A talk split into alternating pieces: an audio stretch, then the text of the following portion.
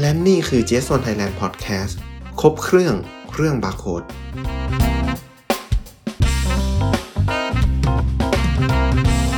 สวัสดีครับ ยินดีต้อนรับสู่ GS1 Thailand Podcast นะครับ ต่อเนื่องกันกับ EP ที่แล้วที่พูดถึงบาร์โค้ดและโครงสร้างเลขหมายสำหรับวัตถุประสงค์ในการค้าปลีกนะครับ ใน EP นี้ผมจะมาพูดเกี่ยวกับเลขบาร์โค้ดและโครงสร้างเลขหมายที่ใช้สำหรับ วัตถุประสงค์สำหรับการค้าส่งที่มีชื่อว่า ITF 14 ครับ ครับ นอกจากการค้าปลีกแล้วก็ยังมีการค้าส่งด้วยใช่ไหมครับ เหมือนเดิมนะครับ ข้อมูลที่ผมเอามาพูดเนี่ย ก็เอามาจากมาตรฐานที่ทาง GS1 กำหนดไว้ว่าวัตถุประสงค์การใช้งานบาร์โค้ดก็จะมีการใช้งานที่แตกต่างกันไปนะครับ โดยตัว ITF 14 เป็นชื่อของสัญลักษณ์บาร์โค้ดในการค้าส่ง หรือจะเรียกว่าเลข GTIN 14 ก็ได้ ITF นี้มีชื่อเต็มว่า Interleaf 2 of 5 จะเป็นบาร์โค้ดที่ใช้อยู่บนบรรจุภัณฑ์ที่มีการบรรจุสินค้าอยู่ภายในจำนวนมากนะครับ ยกตัวอย่างเช่น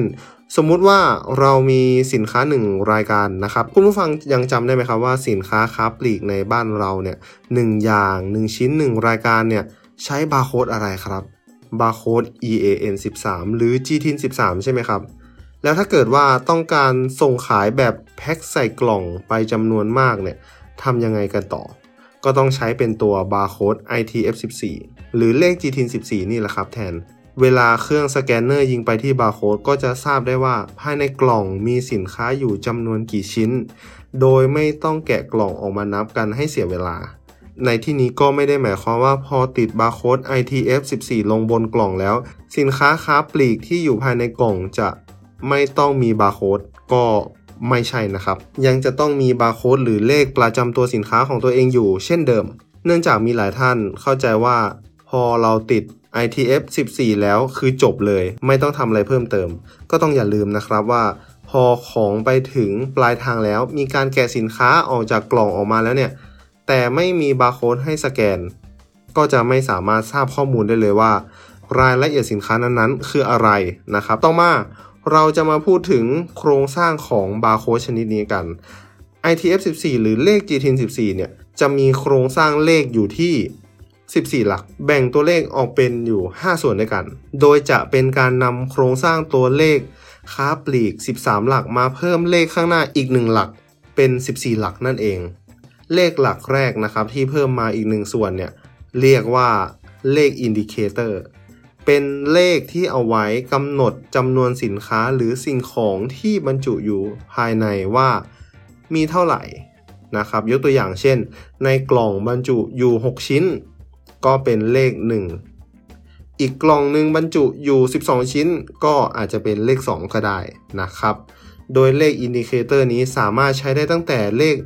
1-8 ส่วนเลข 9 จะใช้ในระบบคลังหรือระบบหลังบ้าน เพราะเป็นเลขที่กักเอาไว้ใช้กับสินค้าที่มีความผันแปรนะครับ ยกตัวอย่างเช่นพวกสินค้าเกษตร เช่น กล่อง 1 กิโลกรัมเนี่ยบรรจุผลไม้อ่าเอาเป็นว่าแอปเปิลแอปเปิลละกันนะครับ กล่องหนึ่งอาจจะบรรจุได้ 10 ลูก อีกกล่องหนึ่งอาจจะ 8 ลูก แต่ก็น้ำหนัก 1 กิโลกรัมเท่ากันนะครับ ก็จะใช้เป็น เลข 9 เนี่ยแหละครับ ในการเป็นเลข indicator แทน ตามหลักมาตรฐานของ GS1 แล้วเลข 9 จะไม่ได้ใช้กับจุด POS หน้าร้าน หรือจุดชำระเงินนะครับ แต่จะใช้กับระบบหลังบ้านหรือระบบคลังแทน นอกจากนี้ยังมีเลขศูนย์อีก ก็อาจจะมีหลายท่านคิดว่าแล้วเลขศูนย์จะสามารถใช้ได้ไหม เลขศูนย์ ก็เป็นอีกเลขหนึ่งที่ไม่สามารถนำมาใช้เป็นเลข indicator ได้นะครับ เนื่องจากเป็นเลขที่เติมเต็มเท่านั้นทำให้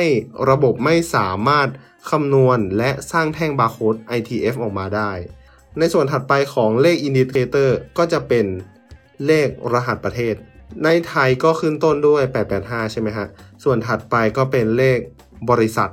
และก็เป็นเลขรายการสินค้า และส่วนสุดท้ายก็คือเลขตรวจสอบหรือเลข check digit ที่เกิดจากการคำนวณตัวเลข 13 หลักที่ตั้งมาก่อนหน้า ทีนี้ก็จะเท่ากับว่า มีเลขอยู่ 5 ส่วนในโครงสร้างของ Barcode ITF นั่นเองนะครับ อย่างไรก็ตามถ้าพูดถึง Barcode ค้าส่งคุณผู้ฟังเคยเห็นสัญลักษณ์ของ Barcode ชนิดนี้ไหมครับว่า รูปร่างมันจะเป็นยังไง หน้าตาจะเป็นยังไงนะครับลักษณะของ ITF 14เนี่ยครับ ก็จะเป็นบาร์โค้ดที่มีกรอบสี่เหลี่ยมผืนผ้าล้อมรอบอยู่ ตัวนี้แหละครับที่เรียกว่าบาร์โค้ด ITF หากคุณผู้ฟังได้ทำงานหรือมีโอกาสจะได้ทำงานที่มีความเกี่ยวข้องกับการส่งออกนำเข้าสินค้า พวกโลจิสติก รวมไปถึงคลังสินค้าต่างๆเนี่ย เชื่อว่าต้องได้ผ่านตากันแน่นอน โอเคทีนี้มาถึงกันตรงนี้แล้วย้ำกันอีกทีหนึ่งครับว่าสัญลักษณ์บาร์โค้ดสัญลักษณ์บาร์โค้ด ITF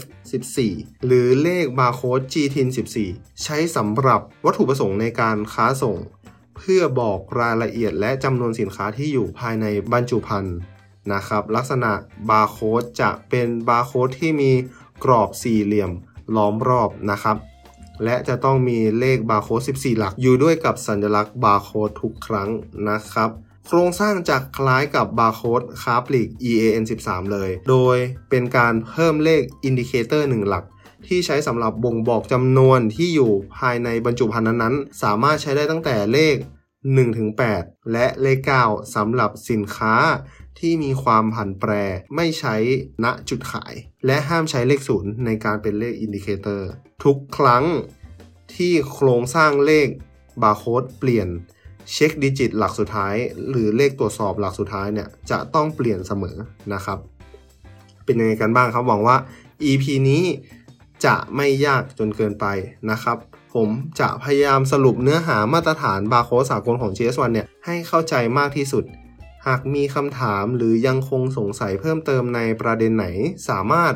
ทักมาสอบถามกับเราในช่องทางต่างๆ ของสถาบันได้เลยนะครับ และหากเห็นว่า EP นี้มีประโยชน์ยังไงก็ฝากกดไลค์กดแชร์เพื่อให้ได้รับทราบข้อมูลที่ถูกต้องกันมากยิ่งขึ้น รวมถึงเป็นกำลังใจให้กับทางเราด้วยนะครับ สุดท้ายนี้ครับคุณผู้ฟังทางสถาบันเราย้ำเสมอว่า การติดกระดุมเม็ดเลขของธุรกิจอย่างถูกต้องนั้น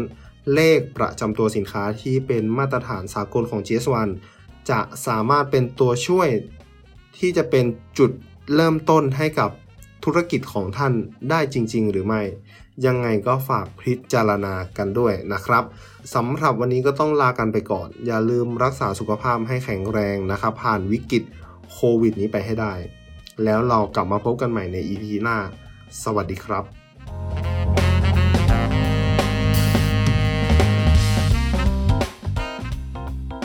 นี่คือ j s o n Thailand Podcast ครบเครื่องเรื่องบาร์โค้ด